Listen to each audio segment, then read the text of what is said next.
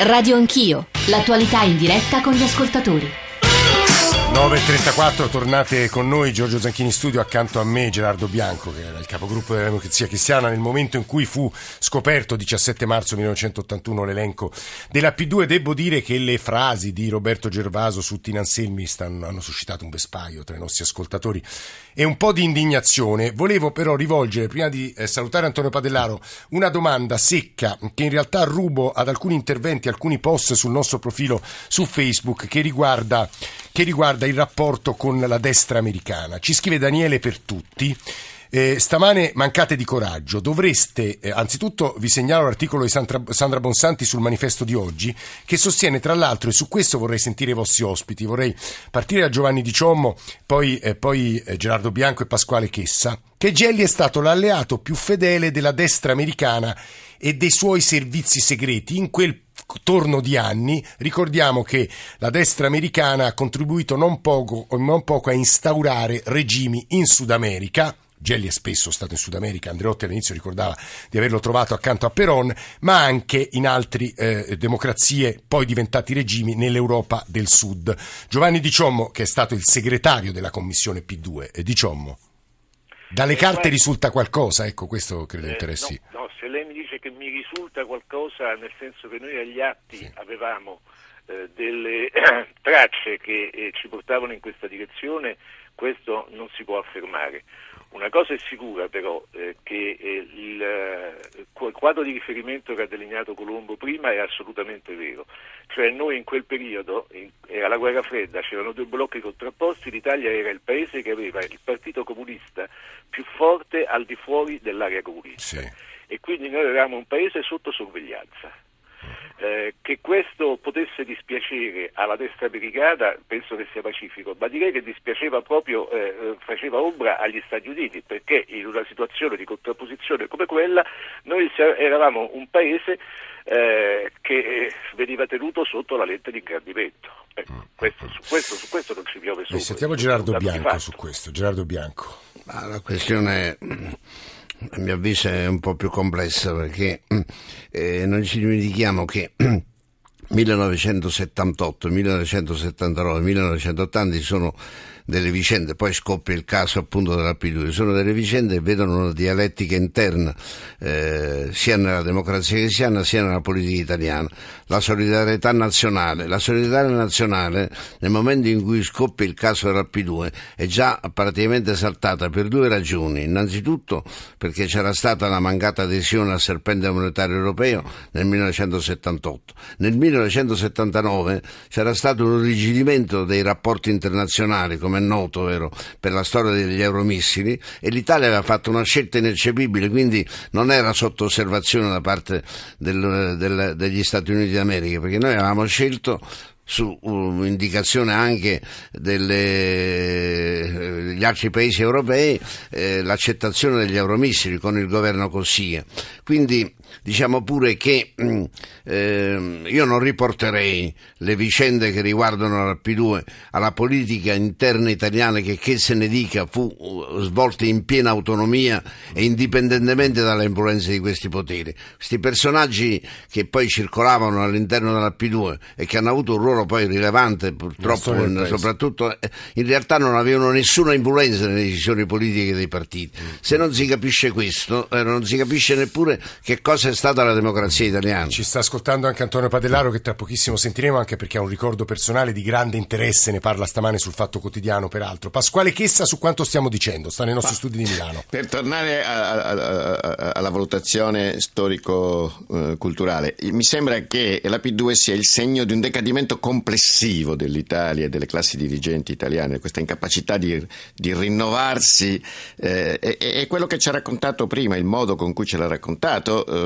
non, non, non, non, voglio essere severo, ma con cui ce l'ha raccontato proprio eh, poco, poco, fa un giornalista importante come Gervaso, mi sembra un po' il segno di quel, di quel decadimento. Io credo però che sia minimizzare che invece enfatizzare sia alla radice dello stesso, dello stesso problema. Mi sembra, eh, prima quando raccontavo la storia dell'oro, dell'oro jugoslavo, volevo, volevo, dire, mi sembra proprio che eh, eh, ridurre il punto di snodo di tutte le decisioni, anche quelle più gravi, della Repubblica a un ruolo, a un ruolo e affidarle a Gelli sia eh, incauto da un punto di vista della valutazione che noi dobbiamo dare del nostro paese. Io credo che da questo punto di vista molte cose che, no, che ancora non sappiamo, ma molte cose, di molte cose sappiamo forse anche troppo. Bisogna un po' cercare di tornare, ecco, come dire, vi esorto alla storia, esortiamoci sì. a ritornare alla storia, ai dati di fatto, ai dati di fatto reali, altrimenti diventa tutto un calderone in cui Gelli passa dall'essere eh, il capo eh, del, del, del, sistema repubblicano, ma anche il complice di Togliatti o di, o di, o di Tito. Insomma, diventa veramente un sì, minestrone. Una notte da... in cui le, tutte le vacche sono grigie. Sì, appunto, eh, e quindi non si capisce eh. Proprio più da che punto, da che, da, in, che punto ci troviamo e da che parte le dobbiamo, dobbiamo stare. E diventiamo, irresponsabili, esatto. e diventiamo irresponsabili in questo noi, dando, essendo approssimativi. Adesso non c'è più necessità di esserlo approssimativi. Una, un'ultima cosa solamente, che mi sembra che chiarisca anche molti dei nostri discorsi. C'è stato un particolare che non so se avete notato nelle cronache della, della, della morte di Gedi e del suo funerale, che ha voluto essere seppellito, seppellito con il, il, il distintivo con la cimice del partito nazionale eh, fascista, fascista sì, che, sì, non è, che, non è, il, il, PNF. Quindi da questo punto di vista, eh, se pensiamo appunto a quella storia che ho raccontato prima dell'oro jugoslavo, noi scopriamo che dentro quell'affare, dentro quella partita, che adesso viene attribuita quasi tutta a Gele, c'è un personaggio come il generale Roatta, che era un uomo di grandissima importanza, che fu prima e anche, e anche dopo per il modo con cui scappò, per il modo per cui fu protagonista, in cui dobbiamo forse credere che mm, il protagonista fu Roatta, no, non Gelli, cioè dobbiamo ridare proporzione giusta alla e, storia e, che abbiamo e attraversato. Questo è quello che gli fine, storici ci devono aiutare e a appunto, fare. E da questo punto eh. di vista, quando alla storia si, si sostituisce o la politica o e mica è non facciamo un buon servizio o alla magistratura mm. e non è colpa no, no, della no, magistratura, ovviamente Pasquale, eh, facciamo un cattivo servizio a noi stessi. Pasquale Chessa, eh, storico, giornalista eh, nei nostri studi di Milano, lo ringraziamo per essere stato con noi. Prima di andare a Antonio Padellaro un WhatsApp audio. Sento parlare di Licio Gelli, poteri forti, Cossiga, eversione e non si fa alcun riferimento alla mafia. La mafia che gestisce, comanda, controlla miliardi di euro. Soldi sono potere. Potere è uguale forza. Roberto da Vittorio Veneto. Bianco, qui dobbiamo fare un po' di operazioni di, di, di pulizia generale, di distinzione, perché non possiamo mettere tutto assieme, no? Questo è il nostro compito, giusto? Non mettiamo adesso anche la mafia dentro. La P2 è un'organizzazione mm, massonica coperta, quindi segreta, e lì sta la sua pericolosità, che raccoglie alcuni personaggi che hanno avuto dei ruoli importanti personalmente. Io non sono d'accordo con Chessa quando dice che è l'esempio di una classe dirigente, eh, perché eh, in quel periodo non ci dimentichiamo che la classe dirigente italiana eh, affronta delle questioni enormi dal punto di vista della politica internazionale e della politica interna. Sono gli anni del terrorismo e il terrorismo viene battuto. Ecco, mi pare che proprio dal punto di vista storico, visto che Chessa evoca l'importanza della storia, allora vanno riportate le cose nei loro termini. Ha ragione secondo me quando dice che c'è anche forse una esagerazione intorno al rilievo e all'importanza di Gelli. Fu comunque un personaggio eh, equivoco, un personaggio pericoloso, un personaggio pieno di ambiguità eh, e comunque secondo me è bene che si continui ad esplorare in modo tale da arrivare anche se, la commissione, anche se ripeto, eh, la commissione fece un gran lavoro. Eh, Anselmi ha praticamente messo il punto su molte questioni rilevanti. Antonio Padellaro è stato direttore dell'unità, direttore del Fatto Quotidiano all'epoca della scoperta delle liste P2, lavorava al Corriere della Sera, ebbe delle conseguenze enormi, insomma forse non incisive, diceva Gerardo Colombo, come ci saremmo aspettati, ma insomma fu, eh, fu, obiettivamente una scossa enorme anche sul sistema mediatico italiano. Una mattina, mi pare fosse il 21 di maggio del 1981, ad Antonio Padellaro toccò, lo racconta stamane sul fatto, un compito non facile. Padellaro, buongiorno, benvenuto. Bu- buongiorno, buongiorno a tutti. Buongiorno. Buongiorno Gerardo Bianco. Eh, no, volevo, volevo, sì, ho ricordato che involontariamente sono stato così un protagonista del, della, della, di, una, della, di un dramma che si aprì quella mattina perché ero stato incaricato dal giornale di procurarmi le liste della P2 che il governo Forlani aveva deciso di dare, di, di rendere pubbliche anche perché lì si rischiava la crisi di governo perché c'era eh, il Partito Repubblicano di Giovanni Spadolini che premeva molto per questo eh, e ovviamente c'erano anche nella democrazia cristiana ehm, settori che, che erano indignati per quello che stavano succedendo, quello, per, per, ciò che stava emergendo. Arrivo con uh, questi volumi, c'erano circa un migliaio di nomi, al, al, al, nella sede romana del Corriere della Sera in via del Parlamento, era in corso la riunione interfono con Milano ehm, e, e il redattore capo di Roma dice a Di Bella, che era allora il direttore del Corriere della Sera, è arrivato Padellaro con le liste, Di Bella eh, chiede, bene, di, di, che nomi ci sono? E io in quel momento non posso far altro perché avevo già sbirciato le liste, lo sapevo insomma che, che, che per il Corriere della Sera si metteva male, e dico, mi dispiace direttore ma c'è anche il tuo nome. Di Bella devo dire che ebbe una reazione molto molto, molto, misurata, disse bene, scrivete tutto e poi nel pomeriggio si dimise da direttore del Corriere della Sera. Questo per dire che ehm, è vero che non bisogna fare dire, un, un, minestrone, mettere dentro la vicenda della P2 tutto il contrario di tutto, ma certamente ci sono due elementi di fatto.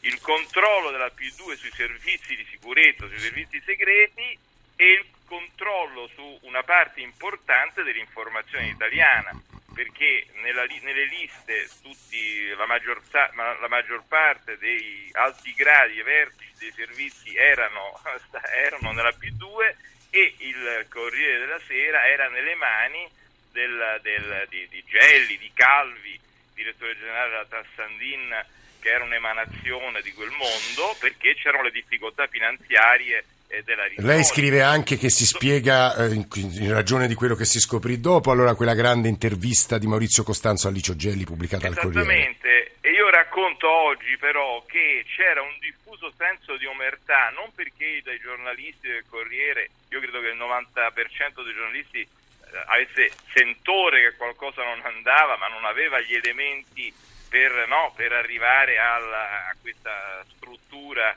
eh, o, di segreta che eh, de- determinava anche i destini di, di un importante giornale, ma certamente eh, quando ci fu quella famosa intervista che tu ricordi non si sentì volare una mosca, eh. cioè ci fu una, una, protesta credo di alcuni giornalisti ma che fu subito eh, così accantonata.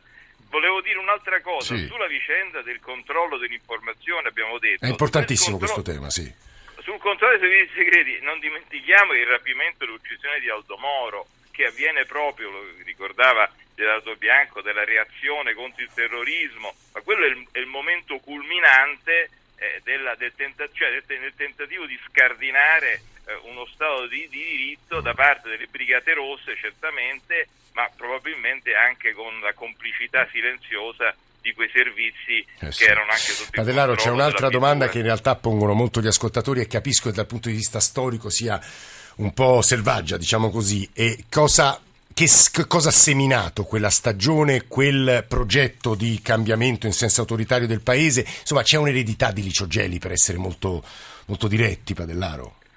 Ma guardi, l'eredità è, è di, due, di, due, aspetti. Cioè Licio Gelli aveva perfettamente capito, era un conoscitore probabilmente delle, delle debolezze, eh, delle, delle, di una certa debolezza degli italiani, di una certa classe po- di potere italiana che creare confraternite, strutture segrete, insomma, fa parte anche del nostro costume di casa, no? Tant'è sì. vero che non è che lui costringeva la gente a iscriversi, no. facevano la fila lì all'Excelsior, i corridoi erano intasati di, di personaggi importanti che andavano a, a omaggiare Riciogelli, questo non va dimenticato, altrimenti lui è Belzebù, no? che come era stato definito da, da Andreotti, che eh, quelli andavano a chiedere l'iscrizione, punto primo. Punto secondo, è vero che eh, questi burattinai, piccoli burattinai sono stati allevati nell'esempio di Licio Gelli, insomma, ne abbiamo tanti negli ultimi anni, insomma, certamente nessuno ha avuto la grandezza, tra virgolette, ovviamente di negativa di Licio Gelli, ma insomma questa, questa propensione ad agire nell'ombra, a creare confraternite, strutture... Lei dice eh, una caratteristica che purtroppo... È una caratteristica un po' italiana.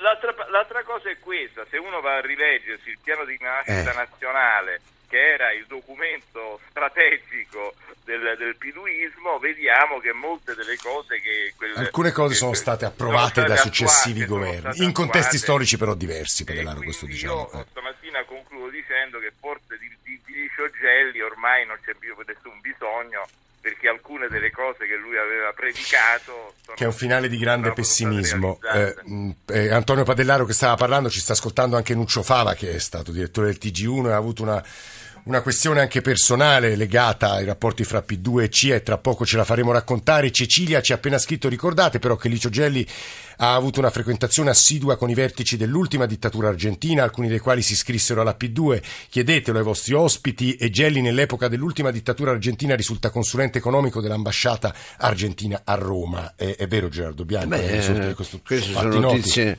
note, io voglio dire che eh, la ricostruzione che ha fatto Padellaro secondo me è molto corretta, anche nella impostazione eh, caratteristiche di questa strana situazione.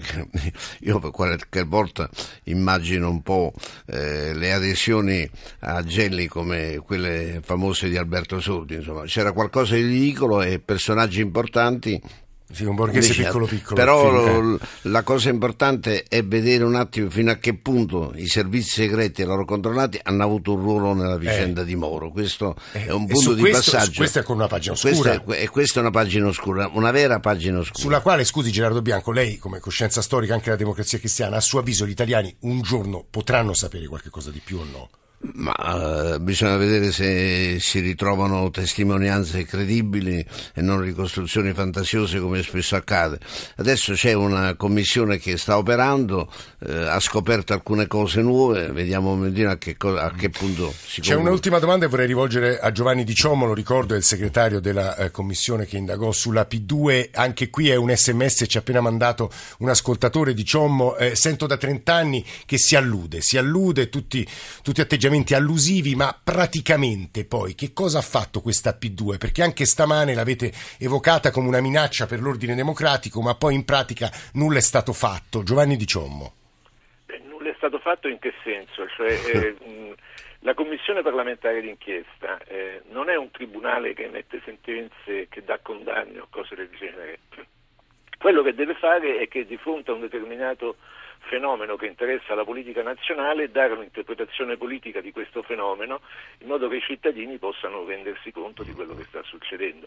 Ma poi dopo il resto, è, più di questo no, non, non può fare e non deve fare, che è esattamente quello che ha fatto Tina Anselmi con la sua relazione eh, e cioè ha detto al Parlamento italiano, e il Parlamento italiano si è detto formalmente d'accordo, anche se poi non è stata presa nessuna misura, eh, signori, in questo Paese c'era un'associazione la quale in più modi tentava di eh, controllare, dirigere e determinare il corso della vita nazionale attraverso i, l'impossessamento dei mezzi di informazione, come il, l'episodio del Corriere della Sera, oppure infiltrandosi nei gangli vitali dello Stato e così via. Eh, una volta detto questo, poi la Commissione non poteva e non doveva fare nient'altro. Sì. Poi eccomi, giustamente no. un ascoltatore, aspetti Gerardo Bianco, mi ricorda eh, che tra le azioni, fatti, gli atti messi in, appunto in atto dalla P2 c'è il depistaggio eh, nella inchiesta e nelle indagini sulla strage di Bologna. Questo ricordiamo, Gerardo Bianco, fu anche condannato per questo, è stato anche condannato Licegeli, giusto? Ci sono delle sentenze eh, della magistratura, ma poi c'è un patto che non va dimenticato, cioè ancora prima della inchiesta ci fu lo scioglimento della mh, mm, P2 con un atto di 1982. È, è, è, chiaro, fu sciolto. I nostri quindi... ascoltatori precisissimi ci ricordano che se si vuole sapere di più su P2 Argentina e Desaparecidos ci sono libri come Affari nostri di Claudio Tognonato che insegna sociologia a Roma 3. Nuccio Fava, benvenuto, buongiorno. Buongiorno, a tutti. È stato direttore del TG1 dall'87 all'89, ha collaborato con Moro, Buongiorno. conosce queste vicende, queste storie benissimo. Credo che il posto eh, di, di- del- al TG1 di direzione gli sia, mh, insomma, sia stato allontanato da, quella- da quel ruolo perché commissionò ad Ennio Remondino un'inchiesta eh, sui rapporti tra la CIA e la P2 che fece molto scalpore, Nuccio Fava. È inutile negarlo. Sì, sì, non c'è dubbio, è quella, diciamo pure, chiamiamola un- una, una coda, nel senso che il, ehm, eravamo ormai alla fine degli anni Ottanta, io ero eh, vice direttore vicario del, del TG1 ai tempi in cui però emerse eh, qualcosa di simile a quello che efficacemente raccontava Antonio Padellaro, cioè che eh, alcuni direttori eh, della RAI, eh, dei giornali, giornale radio e telegiornale, comparvero anche loro in questa lista della eh, P2, quella che Forlani ricordiamo, appunto sì. com- come veniva eh, e fu una grande sorpresa in particolare per me che ero stato come dire mh, che ero rimasto su richiesta del direttore generale a fare il vice direttore vicario ma eh, ignoravo totalmente tutta questa materia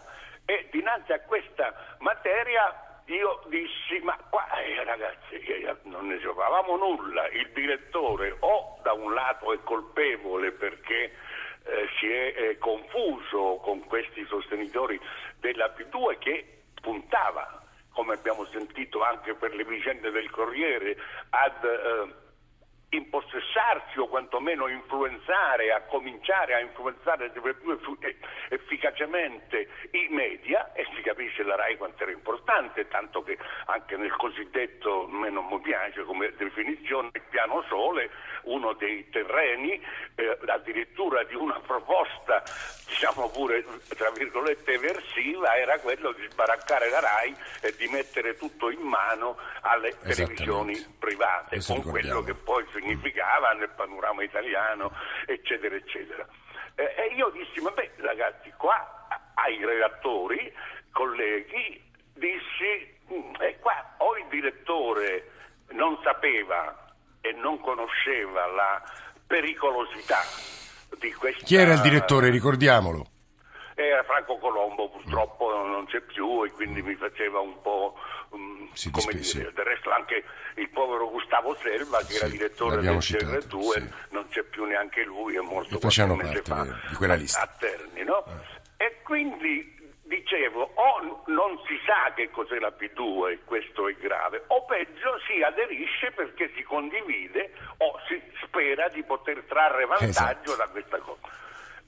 Eh, io m- fui messo in minoranza dall'assemblea dei redattori e poi rimasi per circa un anno abbondante eh, fuori dal- eh, dalla redazione, dal telegiornale e per tutto quel periodo um, eh, Emilio Fede fu una specie di commissario, fu lui, diciamo di fatto, il direttore del telegiornale. Guardi Nuccio Fava, io credo che il suo intervento sia anche interessante alle orecchie degli italiani insomma, che hanno un po' più danni perché conoscere bene la nostra storia, ricostruire alcuni passaggi fa bene, credo a tutti. Chiudiamo perché manca un minuto con Gerardo Bianco. Che dobbiamo trarre da tutto quello che abbiamo ascoltato finora? Ma secondo me c'è adesso parecchio materiale a disposizione, indagini della magistratura, la lunga inchiesta di Tina Anselmi, è il momento degli storici, è anche il momento della ricerca di ulteriori testimonianze e documenti e secondo me eh, bisogna passare alla fase a distanza di tanti anni dell'analisi storica, in modo tale da precisare effettivamente che cosa è avvenuto in quel periodo, i rischi che si sono corsi,